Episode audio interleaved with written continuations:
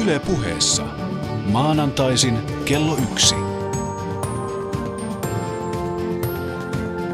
Maria Pettersson. Mun nimeni on Maria Pettersson ja mä oon täällä Yle puheessa teidän kanssa joka maanantai kello 13-14. Tänään me puhutaan videopeleistä ja niiden sensuroinnista. Käsitellään myös pelien ikärajoja ja sitä, onko nykyinen systeemi toimiva. Millaisia pelien ikärajakäytäntöjä muualla maailmassa on ja kannattaisiko niitä soveltaa Suomeen? Ja mitä tapahtuu pelikulttuurille siinä tapauksessa, että yksi iso firma alkaa säännöstellä sitä? Täällä studiossa meillä on keskustelemassa kaksi vierasta. Mua vastapäätä istuu kristillisdemokraattien kansanedustaja Sari Palm. Tervetuloa. Kiitos. Sari, mitä teillä kotona pelataan?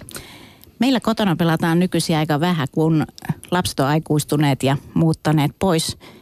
Yksi nuorista asuu kotona ja hänkin on niin lähellä aikuisuutta, että mä en juurikaan valvo, mitä pelataan. Mutta sen verran kysäisin, että hän pelaa jonkin verran veljensä kanssa urheilupelejä ja sitten tämmöisiä juoksupelejä, missä niin siis ei, ei pelkästään juosta, vaan niin tavoitellaan juosten erilaisia asioita.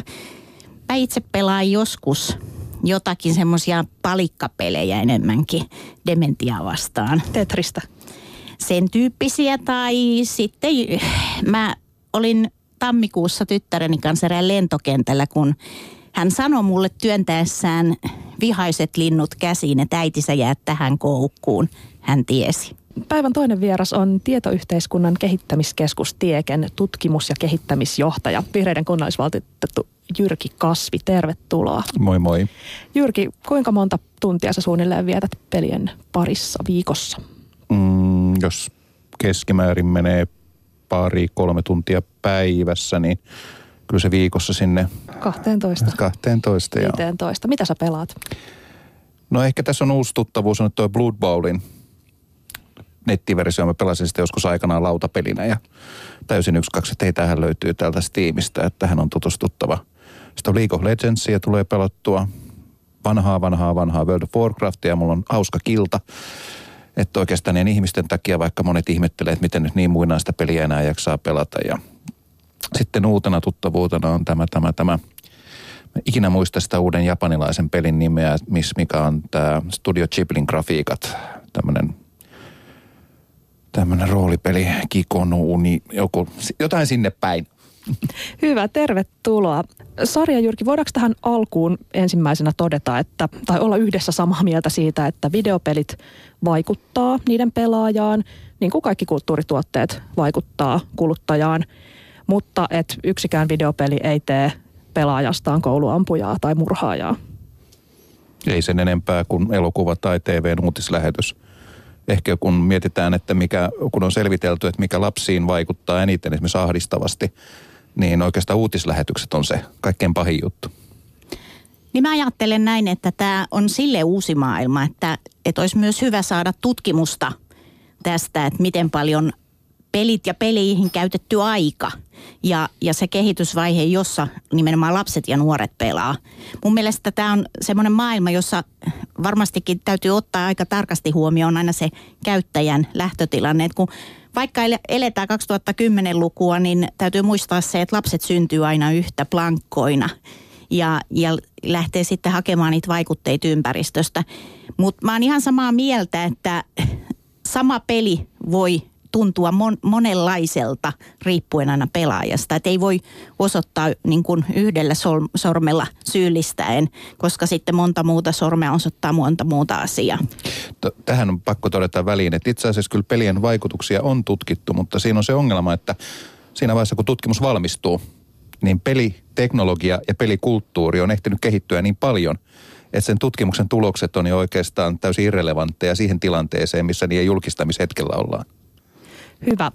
Olemme todenneet, että videopeli yksin ei tee ihmisestä kouluampujaa. Nyt kun tämä on saatu ulos systeemistä, niin nyt voidaan mennä oikeaan keskusteluun. Sori, kristillisdemokraattien eduskuntaryhmä nosti pari vuotta sitten talvikokouksessa esiin kysymyksen pelien haitallisuudesta ja sen kontrollista. Kerro vähän tarkemmin, mitä se tarkoittaa? Mikä haitallisuus, mikä kontrolli, mikä oli tämä ehdotuksen sisältö? No mä itse asiassa kolusin asia, asiapapereita ja, ja muistioita, että tämä on tapahtunut 2008. Ja sen jälkeen nyt sitten valtakunnassa on tapahtunut ihan hyviä asioita, eli, eli tuota 12 alusta tullut uusi, uusi laki ja uusi tapa toimia voimaan. Ja mä näen tässä vaiheessa, että, että kun meillä on nyt yksi selkeä tapa tässä maassa, niin ennen, ennen kuin tavallaan se on taas katsottu, ulosmitattu, että miten se toimii, niin, niin nyt juuri tilanne on hyvä. Mutta herätettiin silloin 2008 keskustelua siitä, koska tämähän on ollut hyvin räjähtävä toiminta-alue tämä pelaaminen ja paljon pelejä, paljon erilaisia pelejä ja nimenomaan lasten ja nuorten näkökulmasta. Myös sellaista liikennettä, sellaista tavaraa liikkeillä, joka ei välttämättä ole kehitystasolle ja pelaajalle ihan sitä parasta. Mikä tällä hetkellä mun mielestä olisi nyt oleellista herättää, niin on keskustelu vanhempien vastuusta ja kotien vastuusta siinä valintavaiheessa ja myös sitten ohjausvaiheessa, että kuinka paljon pelataan. Hyvä ja siitä puhutaankin itse asiassa vielä tänään. Nyt sanoit, että tällä hetkellä tilanne, vallitseva tilanne on hyvä. Voitko kertoa vielä kuulijoille, että mikä on se 2012 voimaan tullut laki? No siis äh, OKMn alaisuudessa järjestettiin tämä tilanne niin, että MEKU, media- ja kuvatallenne, toiminta on kaikki samassa ja, ja valvonta, valvonta ohjatusti sen, sen alla. Ja, ja sitten meillä esimerkiksi pelit, kuten muut kuvatallenteet, nyt sitten va- valvotaan yhden kanavan alta ja, ja to, sitä seurataan niin kuin sitä kuvatallenteiden ja pelien – luokitusta PEKI-järjestelmän mukaisesti. Mun mielestä tämä on nyt yksi vallitseva tilanne ja mä haluaisin odottaa maltillisesti sinne 14 selontekoon, jossa tätä tilannetta nyt arvioidaan. Ehkä se merkittävin muutos, mikä tässä tapahtui, oli se, että kaikista ikärajoista tuli tässä uuden lain myötä sitovia. Eli aikaisemminhan vain K18 oli sitova ja K18 pelin luovuttaminen alle 18-vuotiaille oli rikos. Mutta nyt tämän uuden lain mukaan kaikki ikärajat sekä 3, 7, 13 että 16 on nyt sitovia ja tavallaan niin kuin katsottiin, että vanhemmat ei ole kykeneviä arvioimaan eri perien soveltuvuutta omalle lapselle. PEGI-järjestelmä, johon Sari tuossa viittasi, on tällainen Suomessa käytettävä videopelien luokittelu systeemi. PEGI on lyhenne sanoista Pan-European Game Information, yleiseurooppalainen pelitieto. Maailmassa on muitakin luokittelusysteemejä. Tätä kyseistä käyttää hiukan yli 30 maata. PEGI luotiin vuonna 2003 korvaamaan tämmöiset kansalliset luokittelujärjestelmät. Ihmiset ostaa pelejä ulkomailta siinä määrin ja pelikulttuuri on niin kansainvälistä, että pidettiin fiksuna tehdä tämmöinen tai tehdä luokittelujärjestelmästä mahdollisimman yhtenäinen. Suomessa saa myydä myös pelejä, jotka on ei PEGin, vaan, vaan juurikin Sarin sanoman MEKUN, eli Mediakasvatus- ja kuvaohjelmakeskuksen tarkastamia. Seuraavaksi me kuullaan peruskurssi PEGistä. Sarjanne Tähtivaara kävi haastattelemassa Ehkäisevä päihdetyö ryn pelitaito.fi-projektin Mikko Meriläistä. PEGI-merkintä koostuu siis kahdesta erityyppistä merkinnästä. Ensinnäkin on tämä varsinainen ikärajan merkintä ja tämä oikeastaan kertoo sen sisällön voimakkuuden. Sen lisäksi on nämä itse sisältömerkinnät, jotka kertoo varsinaisesti, mitä se peli sisältää. Onko siinä seksiä, väkivaltaa, huumeiden käyttöä, kiroilua, tällaisia asioita. Oikeastaan näistä henkilökohtaisesti mun mielestä tämä sisältömerkintä on jopa tärkeämpi. Jos näitä kahta katsotaan erillään, niin ei välity se oikea kuva siitä pelistä, vaan vasta sitten, kun nämä kaksi yhdistetään – Esimerkiksi Angry Birdsissa ikäraja on kolme, mutta se sisältää kuitenkin väkivaltaa. Eli tavallaan, tavallaan jos katsoo ainoastaan jompaa kumpaa, jos haluaa täysin väkivallattoman pelin ja katsoo, että tämä on nyt, on nyt K3-peli, niin tämä ei toteudu. Sitten taas toisaalta, jos katsoo, että tässä pelissä on väkivaltaa, niin se kuitenkin se väkivalta eroaa huomattavasti K18-pelin väkivallasta. Eli nämä kaksi merkintää yhdessä muodostaa sitten tämän kokonaiskuvan tai ainakin paremman kokonaiskuvan tästä pelistä. Ja on tosiaan syytä mainita, että jos pelillä ei ole joko PEGI-merkintää tai Mekun antamaa merkintää, niin sitä ei saa myydä Suomessa. Yle.fi kautta puhe. Kaikki muut ikärajat, paitsi tämä 18, sisältää kolmen vuoden joustovaran. Eli vanhemman seurassa esimerkiksi K12-peli voidaan pelata yhdeksänvuotiaana. Ja niin kauan kuin ollaan muissa kuin tässä K18 ikärajassa, niin vanhemmilla on tosiaan, tosiaan oikeus käyttää sitä omaa harkintaansa siihen, että sopiiko peli lapsen kehitystasolle. Esimerkiksi televisio-ohjelmat, elokuvat Suomessahan arvostellaan, arvostellaan, luokitellaan nimenomaan kansallisesti, mutta että säilyy tällaiset edes jonkinlaiset kansainväliset standardit, niin sen takia, sen takia minusta tämä yleiseurooppalainen PEGI toimii, toimii siltä osin. Se tietenkin myöskin, myöskin vähentää sitä, että Suomessa ei tarvitse jokaista peliä käsitellä uudestaan, arvostella uudestaan, luokitella uudestaan, vaan että voidaan mennä jonkinlaisilla standardeilla. Mikä tässä Suomen käyttämässä PEGI-järjestelmässä on hyvää ja mikä taas huonoa? Uh, jos mä aloitan siitä, että mikä on huonoa, niin enimmäkseen se, että sitä ei noudateta ehkä tarpeeksi. Mm, hyviä puolia siinä on sellaisia, että se on aika selkeä, perustuu vahvaan graafiseen ilmeeseen, se on aika nopeasti hahmotettavissa. Uh, selkeästi tehdään rajaus uh, K18-pelien ja sitten nuoremmille sopivien pelien välille. Ja toisaalta ei myöskään tarvitse lähteä sellaiseen systeemiin, missä pelejä esimerkiksi kiellettäisiin myynnistä sisällön takia, vaan että se selkeästi tekee erottelun aikuisille sopiviin ja nuoremmille sopiviin peleihin. En lähtisi Suomeen tällä, tällä hetkellä ainakaan mitään muuta systeemiä ajamaan. Maria Pettersson. Yle.fi kautta puhe siinä peritaito.fi-projektin Mikko Meriläinen. Nyt Sari, kristillisdemokraatit tässä kannanotossaan tai eduskuntaryhmä kannanotossaan kritisoi sitä, että pelien ikärajaluokittelu tehdään jossain muualla kuin kotimaassa. Pegihän siis on, se tunnetaan ja sitä käytetään kaikkialla Euroopassa ja nämä ikärajat ei tule siis Suomesta. Silloin kuitenkin Euroopan komission vahva tuki sitä pidetään Euroopan laajuisen yhdenmukaistamisen malliesimerkkinä lastensuojelun saralla. Mutta joku siinä mättää. Mikä? Niin nyt kun siihen kannanottoon vetoat, niin ajattelen näin, että siinä nimenomaan haettiin sitä, että suomalaisille vanhemmille ja suomalaisille eh, kuluttajille tavallaan peleistä kerrottaisiin enemmän. Ihan niin kuin tässä äsken Mikko Meriläisen eh, puheessa tuli ilmi se, että, että ne iät ja sitten toisaalta ne symbolit väkivaltaa tai, tai seksiä tai huumeenkäyttöä tai muuta, niin ne ei pelkästään niin kerro sitä kokonaisuutta. Ja, ja ehkä se, mitä tavallaan toivotaan, niin on se, että olisi riittävästi informaatio siitä, että mikä se peli on sekä toisaalta pelin vaativuuden osalta, mutta myös sisällön osalta. Mitä siihen boksiin kun ihminen ostaa pelin, niin mitä siihen pitäisi näiden ikärajamerkintöjen ja sisältömerkintöjen lisäksi vielä laittaa?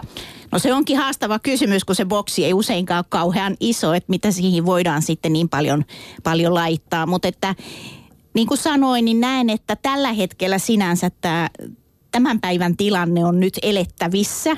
Ja, ja odotan mielenkiinnolla sitten todellakin sitä yhteistä selvitystä sinne 14 keväälle, joka sivistysvaliokunnalle on tulossa tästä lain, uuden lain toimivuudesta. Mutta, mutta jos nyt sitten vähän leikitellään tällä asialla ja ajatellaan, että mitä siinä boksissa voisi olla, niin kyllä mun mielestä siinä voisi vois olla siis tarkempi kuvaus tavallaan ikään kuin, joka yhdistää nämä ikärajat ja, ja sitten toisaalta sen symboliikan.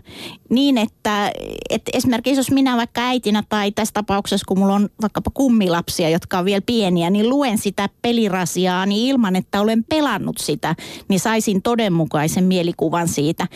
Mutta mä olen ymmärtänyt, mä en ole mikään huippupelaaja ollenkaan. Mä oon ymmärtänyt, että osa peleistä on tietysti niin monimuotoisia ja haastavia, että niiden kuvaaminen verbaalisesti joillakin lauseilla voi olla myös aika haastavaa. Eli mitä tehdään? No mennään nyt joitakin aikoja näin eteenpäin, mutta tämä on tietysti se ihanne tilanne, että meidän ostavat vanhemmat tai muuten lasten, lapsille pelejä ja nuorille pelejä ostavat ihmiset saavat pelistä riittävästi tietoa. Et se on mun mielestä niin kuin se, että nythän tavallaan mitataan sitä myös koko kansan näkökulmasta, että, että antaako tämä peki meille riittävästi tietoa.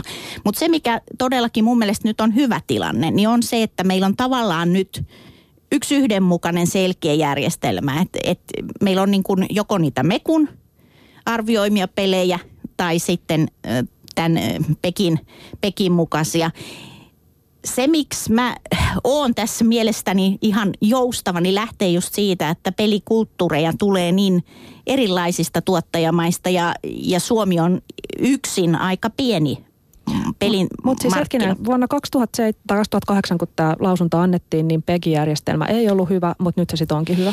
Se, se ei ole mun mielestä niin kuin sinänsä riittävä, mutta onhan tällä hetkelläkin niin, jos Suomeen tuodaan pelejä myyntiin, jotka on Pekin kautta tulee, ja niistä sitten annetaan me, mekuun pyyntö, ilmianto ikään kuin, että tämä ei ole hyvä peli, tätä pitää tarkastaa tarkemmin, niin näin, näinhän sitten voi tapahtua. Et, et siinä mielessä mun mielestä tämä tilanne on nyt kuitenkin niin kuin, mennään niin kuin yhtä väylää eteenpäin, että et se on jollain lailla ainakin hanskassa. Jyrki, miltä kuulostaa? No se hanskassa oleminen on vähän sillä tavalla hankalaa, että yhä suurempi osahan peleistä ei todellakaan tule boksissa, vaan ladataan netistä. Tietysti jos meillä on tällainen niin kuin Steamin kaltainen palvelu, niin sieltä voi saada vastaavaa tietoa kuin Peki-järjestelmässä, mutta yhä suurempi osa peleistä on ilmaisia ja ladataan netistä. Esimerkiksi maailman suosituin monin peli League of Legends, niin ei siitä kukaan maksa mitään, vaan se ladataan suoraan koneelle – eikä siinä tarvita edes vanhempien luottokorttinumeroa. Kyllä täällä Shoutboxissa Kepe77 kommentoikin, että PEGin ja muiden tarkastusmetodeiden kiertäminen on helppoa. Tilaa netistä download-kontenttina. Mm. Mitäs, Sari, mitä pitäisi tehdä tällaisille peleille? Vai pitäisikö mitään? Mun pitäisi ainakin mennä tekniseen korkeakouluun, että mä tietäisin, mitä niille tehdään. Et, et tota, joo. Tässä tulee nyt mun mielestä nimenomaan mä tietysti katson tätä kovin paljon lasten ja nuorten näkökulmasta ja erityisesti pienten lasten näkökulmasta. Ja tässä tullaan sitten siihen, että, että vanhemmat on aika paljon vartijana siinä, että mitä lapset pelaa, mistä lapset hankkii pelejä. Ja kai tässä on niin kuin ihan sama tässä pelimaailmassa kuin monen muun semmoisen sallitun kielletyn maailmassa, että ihan kokonaan ei voida sulkea pois. Aina – aina sitten jossain, jos ei muuta, niin jossain naapurin naapurin naapurissa saa kokeilla jotain sellaista, joka on ikään kuin kielletty. Mutta, mutta tässä niin kuin tavallaan se vanhempien vastuu siitä, että mitä hankitaan, mitä kotona pelataan, niin on merkittävä. Ja se on ehkä mun mielestä tässä ajassa tärkeintäkin, että pystyttäisiin herättää sitä keskustelua, että vanhemmat oikeasti havahtuisi, että kaikki pelit ei ole esimerkiksi enää isolta näytöltä olan yli katsottavissa, vaan erilaisista välineistä pelataan, eri paikoissa pelataan ja, ja siinä mielessä se äidin ja isän tehtävä on entistä haastavampi. Käydään kuuntelemassa, mitä Mikko Meriläinen sanoo siitä, että millä tolalla tämä ikärajan noudattaminen Suomessa on pelikaupat on lain mukaan velvoitettuja tarkistamaan äh, ikät, iät silloin, kun myydään pelejä. Ja esimerkiksi äh, K18-pelin myyminen alaikäiselle on kielletty. Mitä me ollaan kuultu itse pelaajilta kouluissa esimerkiksi, niin tätä ei kuitenkaan kovin usein ainakaan noudateta. Suurin piirtein ehkä puolissa tapauksista kysytään ikää ja puolissa tapauksista ei. Ihan ensinnäkin pelikauppiaiden pitäisi kantaa oma vastuunsa tässä asiassa. Eli se myynti ei saisi mennä sen edelle, uh, tai tavallaan niiden lastensuojelullisten tekijöiden edelle. Samoin vanhemmat saisivat enemmän kiinnittää huomiota siihen, että ei mennä suoraan sinne kauppaan ja osteta täysin selvittämättä jotain peliä vain sen takia, että oma lapsi sitä pyytää. Suomessa pelaamisen ja pelien ikärajan noudattaminen on mun mielestä aika heikolla tolalla tällä hetkellä. Ja siinä voisi todellakin hyvin paljon petrata. Tähän on varmasti monenlaisia syitä, minkä takia tämä tilanne on, on tällainen. Ja itse mä nostaisin kaikkein merkittävimmäksi ihan vain tiedon puutteen. Eli pelaaminen on, vaikka se on aika laaja ilmiö nykyään, niin se on edelleen esimerkiksi vanhemmille hyvin tuntematon – tuntematon useille. Moni ei välttämättä edes tiedä ylipäänsä, että peleille on ikärajoja. Mikko Meriläinen pelitaitoprojektista. Jos vanhemmat eivät suostu tai osaa noudattaa tätä ikärajalakia, niin mitä siinä pitäisi tehdä? Olisiko esimerkiksi vaihtoehto sensuroida pelejä, kuten esimerkiksi Saksassa on tehty?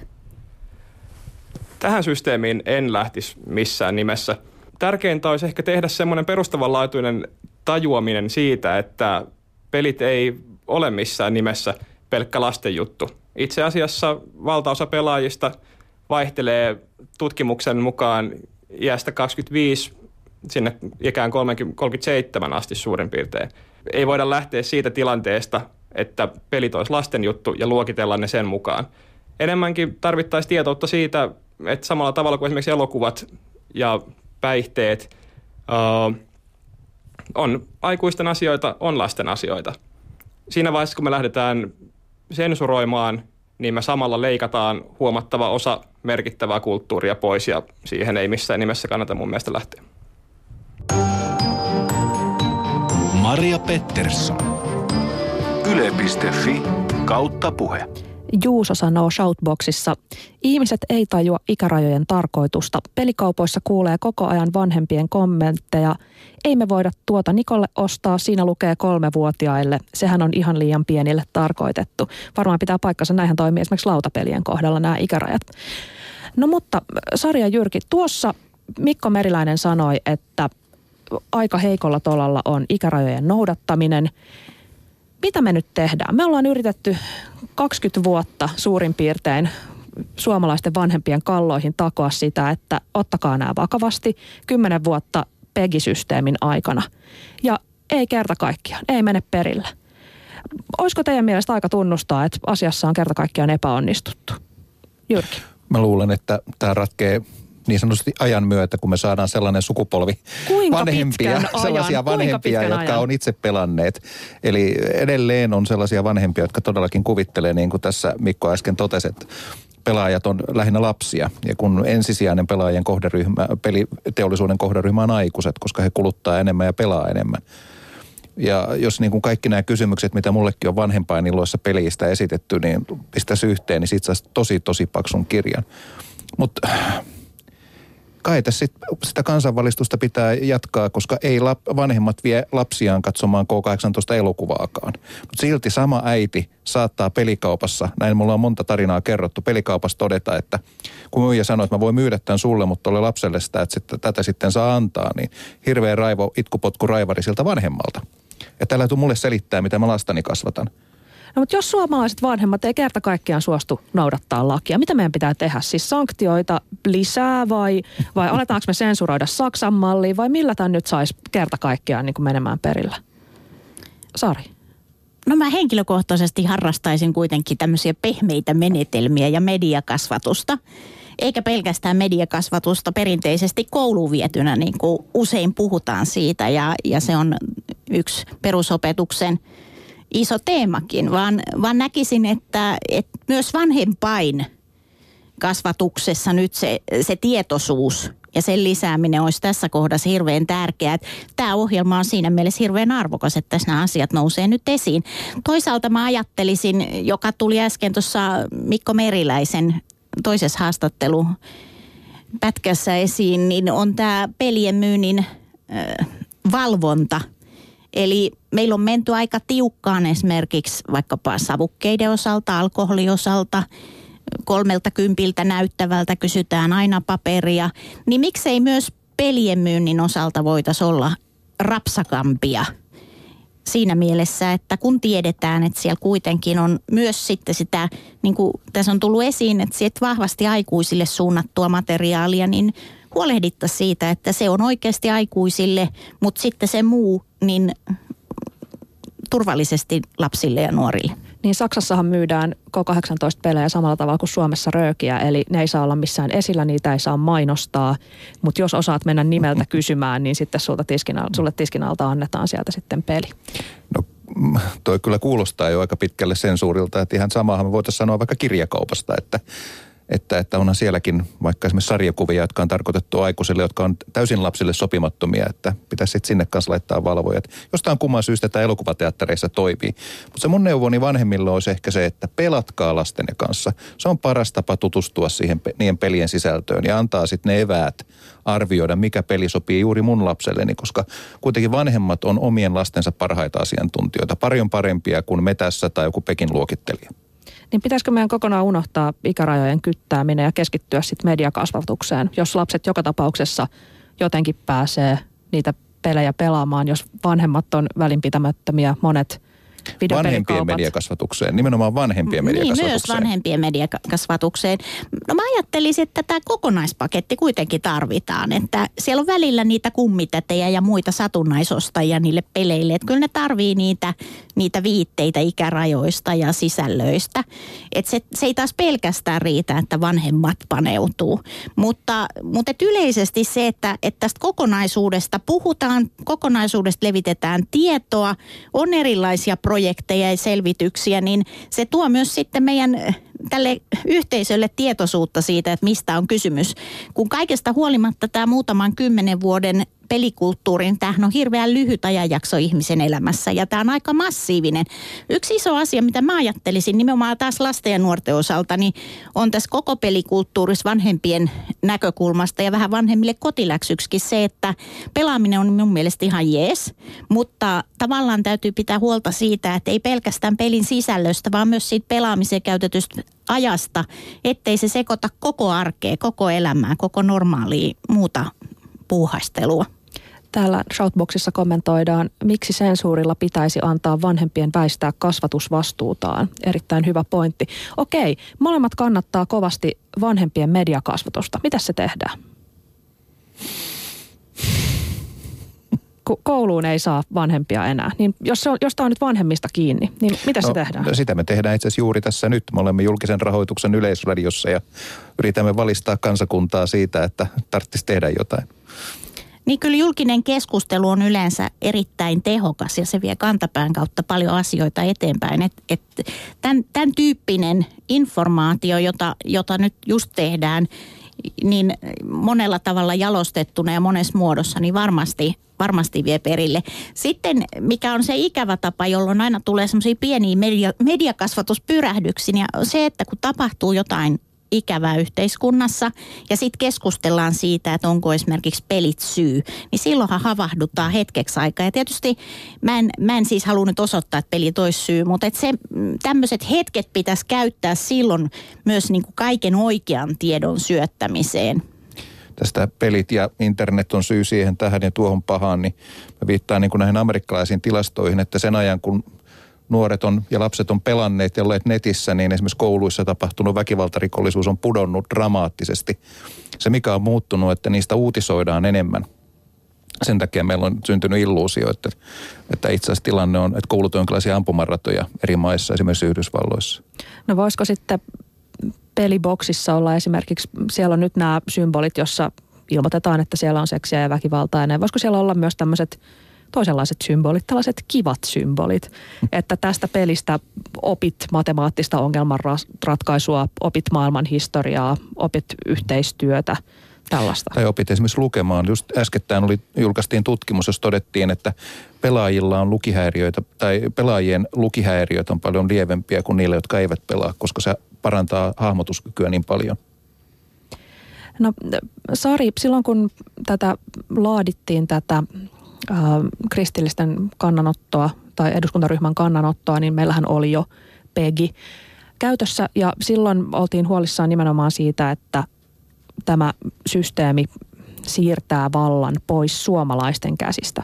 Eli nyt PEGIhän järjestelmä on sellainen, että pelit tarkastetaan joko Hollannissa tai Englannissa, mutta ei Suomessa ellei siitä erikseen joku valita. Mutta suurimmaksi osaksi ne tulee yksinomaan Hollannin ja Englannin tarkastamina. Onko tämä ongelma, että me ei itse päätetä? Mä sanoisin, että ei. Meillä on kuitenkin kohtalaisen yhtenäinen käsitys Euroopassa siitä, mikä on lapsille sopivaa ja mikä ei. Että tämä on hyvin kulttuurisidonnaista. Että esimerkiksi amerikkalaiset normit pelien sopivuudesta eri ikäryhmillä on erilaiset. Et siellä esimerkiksi suvaitaan paljon enemmän väkivaltaa, mutta jos nännipiha vilahtaa, niin se on K18 välittömästi. Taas Euroopassa ollaan paljon tiukempia väkivallan suhteen, mutta suvaitsevaisempia esimerkiksi vaikka nyt joidenkin näiden, näiden rantalentopallopelien heiluvien ulokkeiden suhteen. Mä ajattelen myös näin, että kyllä eurooppalainen niin kuin tämmöinen kulttuuri siitä, mikä lapsille kuuluu ja mikä ei, niin on kohtuullisen yhdenmukainen.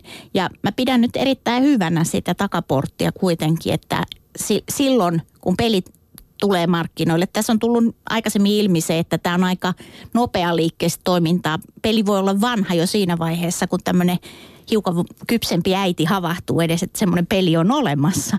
Niin, niin tota, se, mitä mä ajattelen, niin on se, että, että meillä on kuitenkin se mahdollisuus aina nyt Suomessa – ikään kuin jälkitarkastaa, ikään kuin selvittää, että käykö tämä oikeasti Suomeen.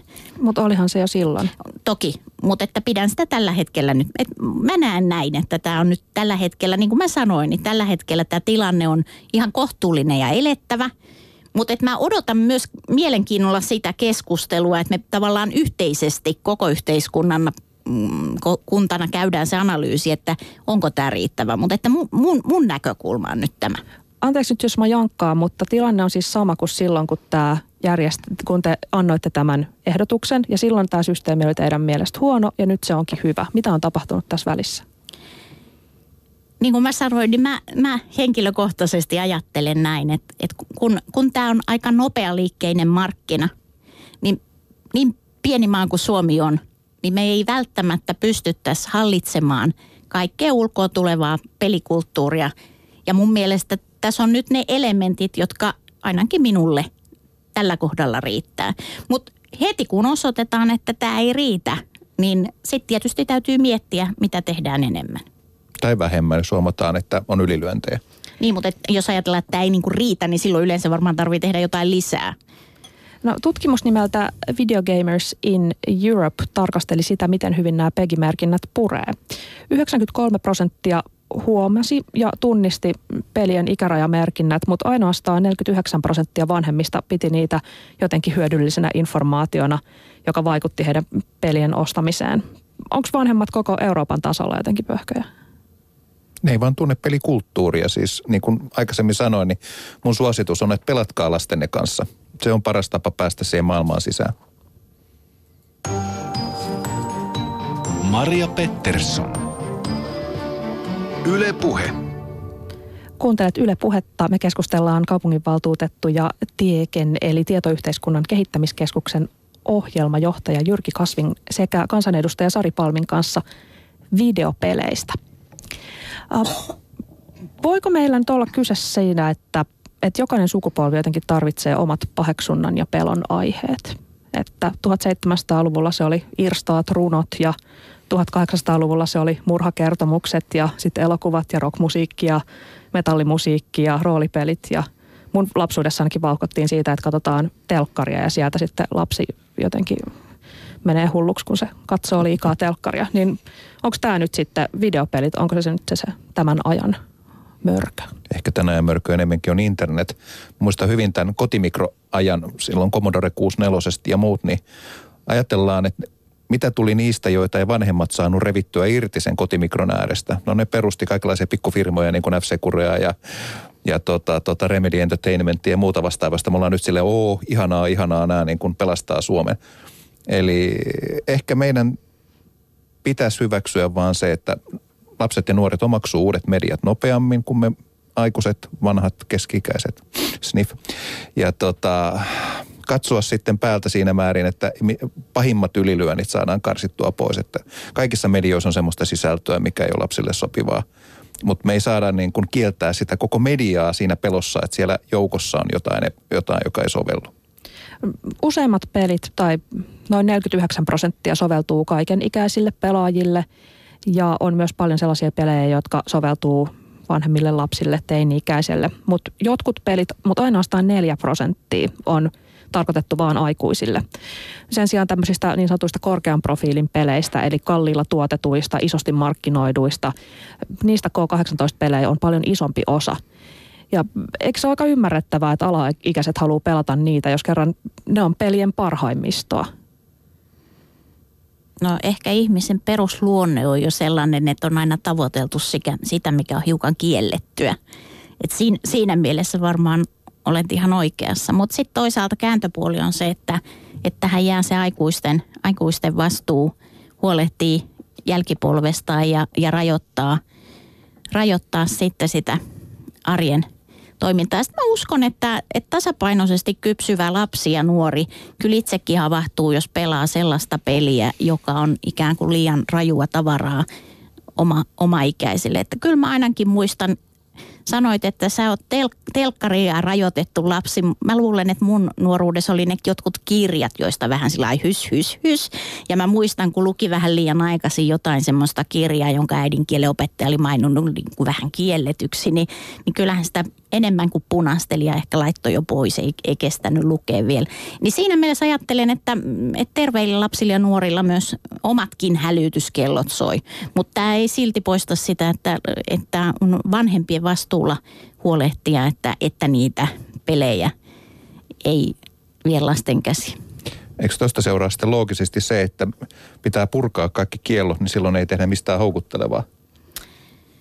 No en mä sitten usko, että ihan se taas toisi meille semmoista järjestystä ja tasapainoa, että eiköhän siitä mm. tulisi yleinen kaos, jos ajatellaan ihan kaikkia kieltoja. No ei, ei, mutta, mutta jos ajatellaan, että nimenomaan se, että jokin on kiellettyä, houkuttelee sitä pelaamaan tai lukemaan tai katsomaan, niin silloinhan niin kuin sen kiellon kynnyksen hilaaminen aika korkeaksi olisi sitten kannatettavaa, koska silloin ei olisi niin paljon niitä kiellettyjä hedelmiä, joita pitäisi tavoitella. Voisi keskittyä siihen, mikä muuten vaan kiinnostaa.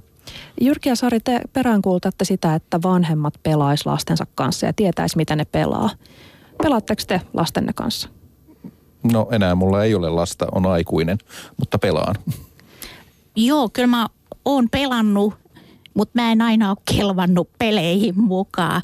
Joko niin, että mä oon tylsä pelikaveri tai sitten mä oon ollut niin surkea pelaaja. Mutta kyllä mä oon yrittänyt. Mutta mä oon enemmänkin sitten tehnyt silloin, kun nuoret oli nuorempia, niin sitä, että mä oon niinku pönöttänyt ikään kuin kuitenkin vieressä ja nähnyt sen, mitä he pelaa. Mutta myönnän myös, että kun he on kavereiden kanssa pelannut tai nuorina järjestäneet esimerkiksi peliiltoja, niin en mä joka paikassa ole kyylännyt. Että ehkä mä oon ollut vähän huolimaton vanhempi. Juissi kysyy Jyrkiltä, antaisitko yhdeksänvuotiaan pelata Half-Lifein ekaa osaa silleen, että hän pelaa sun itsesi ollessa vieressä? Yritän nyt muistella Half-Lifein ekaa osaa. Todennäköisesti en. Olen joskus esimerkiksi vuosien varrella joutunut tekemään semmoisenkin ratkaisun, että on antanut pelata jotain peliä. Ja sitten kun mä oon huomannut, että siellä on semmoista sisältöä, jota mä en siinä iässä hyväksy, niin on ottanut sen pois. Mutta se on aina tapahtunut perustellusti ja mä oon selittänyt, miksi mä teen tämän ratkaisun. Mikä oli semmoinen peli esimerkiksi? Smugglers Run. Se oli sellainen, missä oltiin salakuljettajana, piti ajaa metsäteitä viranomaisia pakoon ja viedä tavaroita rajan yli. Ja mä ajattelin, että se ikäraja siinä johtui siitä, että siinä oltiin rikollisessa roolissa, kunnes mä sitten huomasin, että siellä esimerkiksi metsäpolulla saattoi tulla lenkkeilijä vastaan. Ja se nyt mäiskähti komeasti tuulilla siinä. Ei sitä pisteitä saanut, mutta mun mielestä se ei vaan ollut siinä vaiheessa sopivaa. Niin, osinhan siellä on vähän kummallisia asioita aina, mihin kiinnitetään huomiota. Esimerkiksi Australiassa, jossa myöskin ahkerasti sensuroitiin pelejä, niin Grand Theft Auto kolmonen, GTA kolmonen, vedettiin myynnistä sen takia, että siinä pelaaja voi harrastaa seksiä prostituoidun kanssa ja sen jälkeen murhata tämän prostituoidun. No peliä sitten sensuroitiin ja muutettiin siten, että prostituoidun voi yhä murhata, mutta seksiä ei voi enää harrastaa, joten sitten pääsi takaisin mm. kauppoihin. Australia on muutenkin aika jännä maa, että siellähän pitkään oli, ajateltiin tosiaan, että sananvapaus ei ulotu peleihin, että pelit on semmoinen media, joka ei ole media.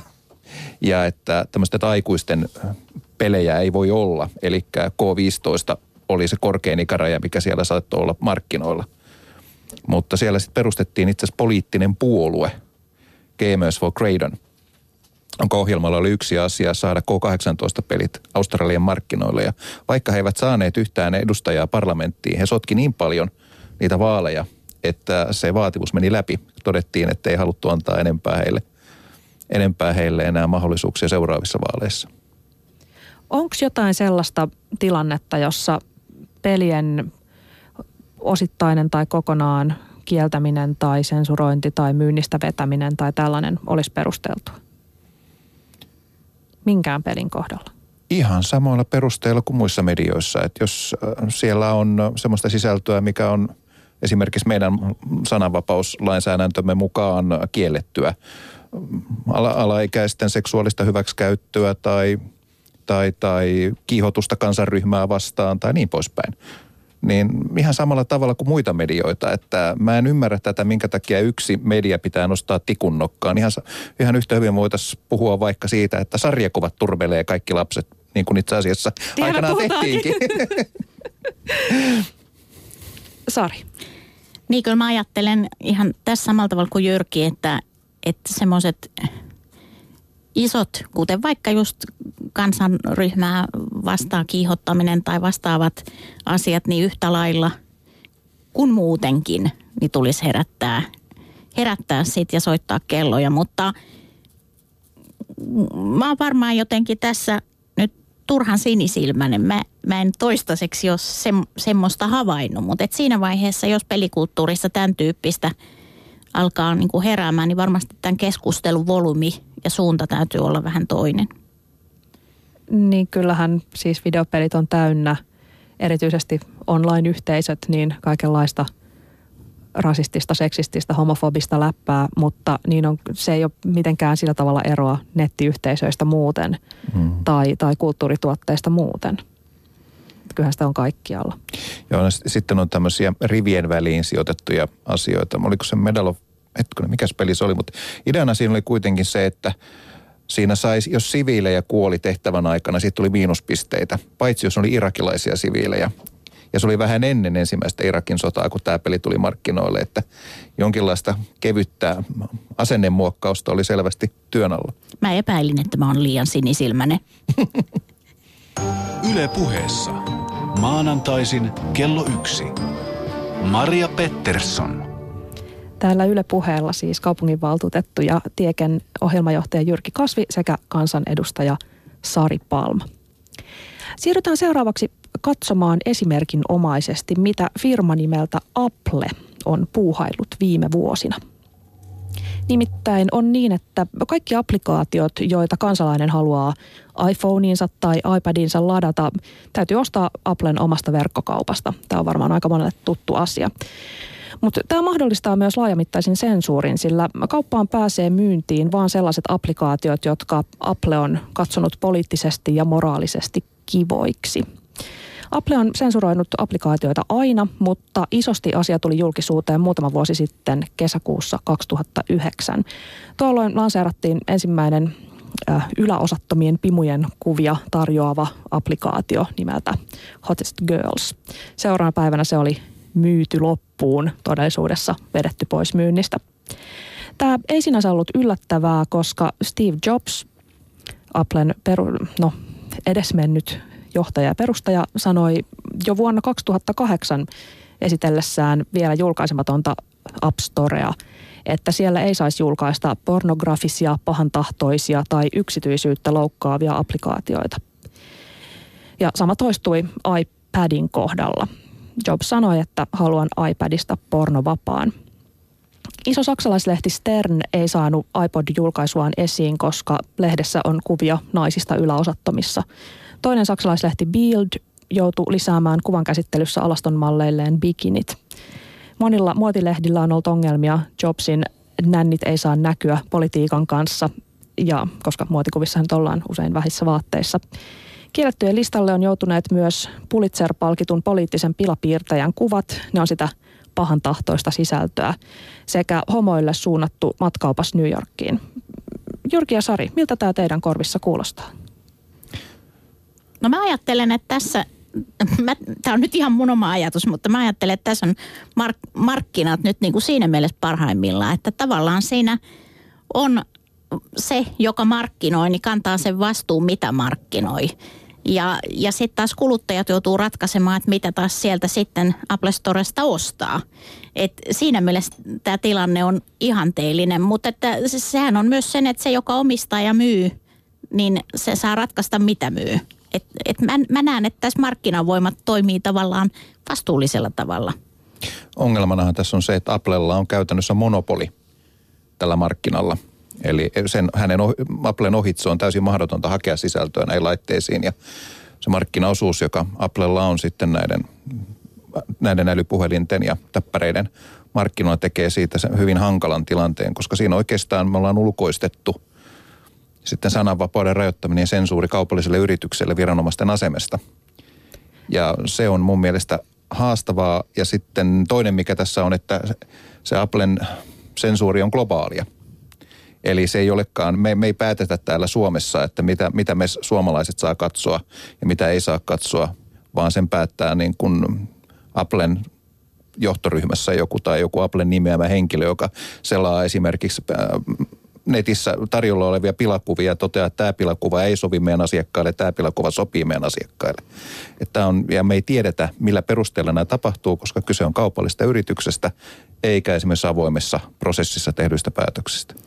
Mutta niin kauanhan se ei ole ongelma, kun laitetta hankkeessa sä tavallaan tiedät sen, että, että siihen laitteeseen on tällainen niin kuin rajoitettu se hankinta. Mutta sitten jos käy niin, että hankit ikään kuin laitteen ja ajattelet, että pystyt tekemään sillä ihan mitä vaan ja havahdut siihen, että et saa kaikkea siihen, niin se on sitten toinen juttu. Mutta mun mielestä tässä on myös niin kuin tavallaan tietyllä lailla, jos tunnetaan se moraalinen ja eettinen arvoperusta, jolla esimerkiksi nyt niin kuin tässä tuli esiin tämä Jopsin näkökulmat, niin jolla sitä ikään kuin pyöritetään, niin silloinhan se paketti on alusta asti valmis, mutta se täytyy tietysti tietää, että kun laitteen ostaa, niin että tämä on jollain lailla rajattua, jota tähän saat. To, toinen on sitten se, että nyt menen pikkasen ulos tästä Applesta, mutta esimerkiksi näitä suodatinohjelmia hän välillä suositellaan vanhemmille, että hankkikaa tällainen ohjelmisto, niin sen jälkeen teidän lapsen ei näe sitä, tätä tai tuota. Mutta kun me ei tiedetä, mitä ne tekee, me ollaan jälleen kerran ulkoistetaan se sille suodatinohjelmiston valmistajalle päätös siitä, mitä me saadaan nähdä ja mitä ei saa nähdä. Ja tämä tuli hyvin ilmi taannoin, kun eräs vantaalainen lukiolainen otti minun yhteyttä ja sanoi, että hänen pitäisi tehdä essee kansanedustajasta. Mä olin silloin vielä eduskunnassa ja hän ei pääse sun nettisivuille, koska heidän koulun suoritusjärjestelmä blokkaa ne. Ja kun mä rupesin penkomaan, mikä täällä on semmoista, mikä, voidaan, mikä voi, tämä suoritusohjelma voi pitää sopimattomana, niin se oli se, että mä kritisoin suoritusohjelmia. Suoritusohjelma ei antanut lukea sisältöä, joka kritisoi sen omaa, sen valmistajan bisnestä. Ja tämä on iso riski niin miettien sekä, että entä jos Apple ei päästäkään ihmisten, ihmisiä lukemaan sisältöjä, jossa kritisoidaan Applea? Niin ehkä haaste ei ole se, että mitä Apple myy kaupassaan. Kyllähän jokainen kauppa nyt saa lähtökohtaisesti päättää, mitä myy. Mutta tilanne ehkä vähän muuttuu siinä kohtaa, kun myyjällä on tosi merkittävä markkina-asema. Mutta palataan vielä hetkeksi peleihin ja, ja Applen sensuroimiin peleihin. Yksi asia, mitä Apple ei suvainnut verkkokaupassaan, oli maahanmuuttoa käsittelevä peli. Kuunnellaan. iPhoneille ja iPadille tarkoitettu peli nimeltä Smuggle Truck Operation Immigration aiheutti Yhdysvalloissa paljon porua. Pelissä ohjataan avolavakuorma-autoa, jonka lavalla on laittomia siirtolaisia. Auto kaahaa kuoppaisia teitä pitkin erämaissa, metsissä ja vuoristossa. Pysähtyä ei voi, muuten rajaviranomaiset nappaavat. Töyssyissä laittomat siirtolaiset meinaavat pudota ja tarkoitus on päästä perille ilman, että he lentävät kyydistä ja kuolevat. Pelissä on mahdollista valita myös laillinen siirtolaisuusmoodi. Siinä pelaaja odottaa virastossa 19 vuotta saadakseen green cardin. Peli syntyi protestiksi ja satiiriksi Yhdysvaltain siirtolaispolitiikkaa kohtaan. Tekijöiden meksikolainen pelinkehittäjäkollega oli kutsuttu Yhdysvaltoihin töihin, mutta työviisumia ei ollut irronnut vielä vuoden odottelun jälkeenkään. Pelistä nousi iso haloo, sillä siirtolaiskysymys on Yhdysvalloissa kipeä – Poliitikot harvemmin vaivautuvat kommentoimaan iPhone-sovelluksia, mutta nyt erityisesti republikaanit intoutuivat kritisoimaan. Lopulta laitonta siirtolaisuutta käsittelevä peli sensuroitiin. Apple kielsi Smuggle Truckin iPhone-sovelluksen myynnin verkkokaupassaan App Storessa. Nyt pelistä on olemassa kaksi versiota. Smuggle Truckia voi edelleen ostaa pelifirman sivuilta Macille ja PClle – iPhoneille ja iPadille pelistä tehtiin versio nimeltä Snuggle Truck, jossa kyyditetään latinosiirtolaisten sijasta söpöjä pehmoeläimiä. Sellainen. Apple on kieltänyt muita, monia muitakin pelejä. Muutama esimerkki. Upskirt pelissä robottitytöt on valtaamassa maailman. Robottitytön voi tuhota ainoastaan nostamalla tämän hameen helmaa. Obama Trampoline nimisessä pelissä valitaan yksi 18 yhdysvaltalaispoliitikosta ja panneen hänet hyppimään trampoliinilla. Unpleasant Horse nimisessä pelissä pieni siivekäs goottihevonen törmäilee pikkulintuihin ja valkoisiin hevosiin. Törmäyksestä saa aina pisteitä. Ja sitten on sellainenkin kuin eye boobs. Ruudulla näkyy isot rinnat bikineissä ja kun puhelinta heiluttaa, niin rinnat liikkuu. Jyrki ja Sari, pelaisitteko mitään näistä? Se koottihevonen vaikutti mielenkiintoiselta. No mä en nyt ihan heti syttynyt. Mutta nämä on hyviä esimerkkejä siitä, että miten pelit mediana alkaa kasvaa aikuiseksi. Niillä ruvetaan käymään jo yhteiskunnallista keskustelua, jolloin tämä kysymys siitä, että ulottuuko sananvapaus peleihin siinä, missä muihinkin medioihin, on entistä tärkeämpi. Ja näähän oli siis kaikki Applen sensuroimia ja Applen kaupastaan poistamia pelejä, mitä me äsken kuultiin. Pelintekijöiden mukaan kurinta on se, että Apple ei suostu mitenkään kommentoimaan etukäteen, onko peli idea sen mielestä ok. Niinpä pelintekijän on tehtävä peli valmiiksi, ladattava se App Storeen ja sitten toivottava parasta. Että jos peli poistetaan, niin sen tekemiseen satsatut resurssit menee täysin kankkulan kaivoon. Jyrki, mitä tämä tarkoittaa pelialan kannalta? No toistaiseksi toi on koko pelialan näkökulmasta aika marginaalista, mutta kyllä se, sen, se siitä seuraa, että ei haluta ottaa riskejä. Eli pysytään sovinnaisella keskitiellä eikä koetella, koetella tämän ilmaisumuodon rajoja. Ei eettisiä rajoja eikä teknisiä rajoja. Niin köyhtyykö kulttuuri, jos maailman isoin apsien tarjoaja tai ainoa apsien tarjoaja suostuu ottamaan myyntiin vaan sisäsiistiä tavaraa? Sari köyhtyy tai tietyllä tavalla tietysti sitten yksi, yksipuolistuu se nimenomaan esimerkiksi se yhteiskunnallinen keskustelu. Että kyllä mun mielestä äskeisissä esimerkkeissä nallejen siirtäminen sinne auton ö, tota, lavalle, niin oli myös sit pikkusen naivi. Että eihän se sitä asiaa enää miksikään tee. Kaikki tiesi sitten, mistä siinä oli kysymys. Mm-hmm. Mutta kyllä, kyllä varmasti näin käy. Mutta edelleen mä sit mä oon tietysti, kun mä katson niin kauheasti jotenkin sieltä lasten ja nuorten käyttäjän näkökulmasta, niin mä ajattelen näin, että toisaalta silloin, jos ne on avoimet ja selkeät, ne äh, linjat, joilla toimitaan, niin se on myös sitten sen ostajan kannaltakin – niin kuin hyvä, mutta mut varmasti, varmasti tässä näin käy. Sitten sä kysyit äsken sitä, että köyhtyykö se pelien tuottaminen, niin se varmaan vaan niin kuin suuntautuu uudella tavalla, että tehdään pelejä sellaisille välineille ja sellaisille markkinoille, joissa ei ole tätä. Ja sitten sit esimerkiksi Applen tyyppinen niin tuottaa sitten jotain pikkusievää ja kaunista pelattavaa. Mutta eikö se ole lasten ja nuortenkin kannalta jotenkin kurja juttu, jos heille ei tarjoilla – esimerkiksi maahanmuuttoa käsitteleviä kysymyksiä, vaan ainoastaan pehmoleluja käsitteleviä kysymyksiä? No tässä kohdassa mun täytyy kuitenkin muistuttaa, että toivottavasti pelit ei ole se ainoa keskustelukanava, jonka kautta esimerkiksi yhteiskunnallista heräämistä tapahtuu ja havaitaan epäkohtia ja, ja tota, uusia erikoisia asioita. Et mä toivoisin kuitenkin, että esimerkiksi lasten ja nuorten kohdalta se arki olisi niin tasapainoinen, että pelit olisi vain yksi osa ja muun muassa muu media olisi sitten informatiivinen ja monipuolinen kanava, josta jo saadaan, saadaan tietoa ja, ja osallistutaan keskusteluun.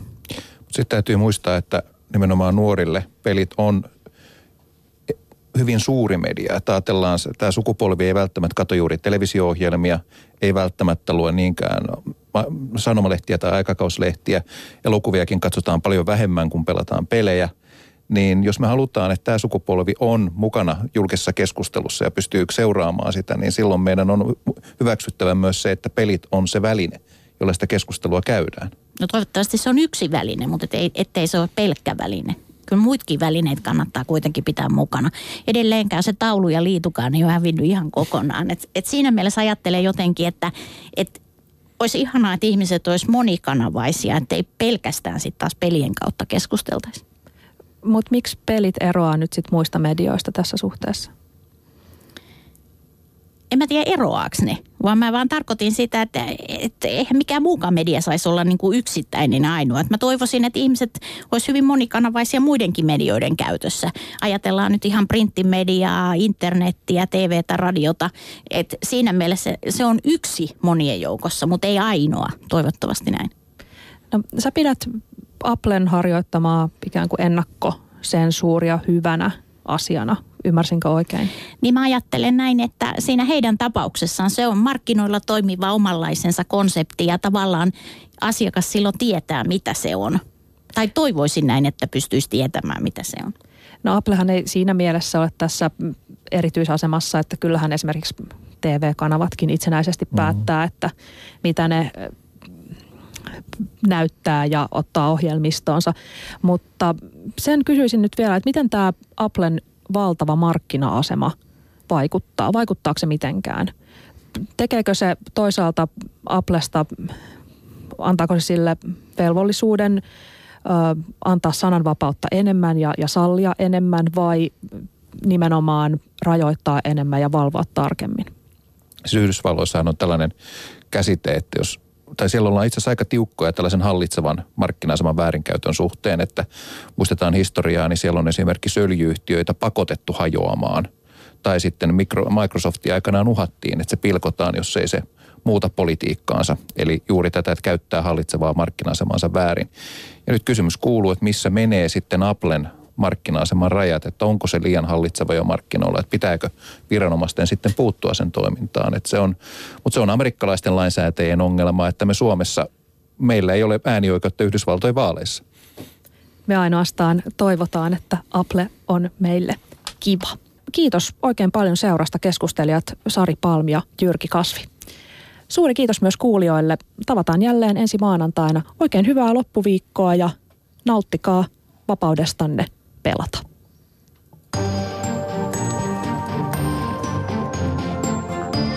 Yle puheessa. Maanantaisin kello yksi. Maria Pettersson.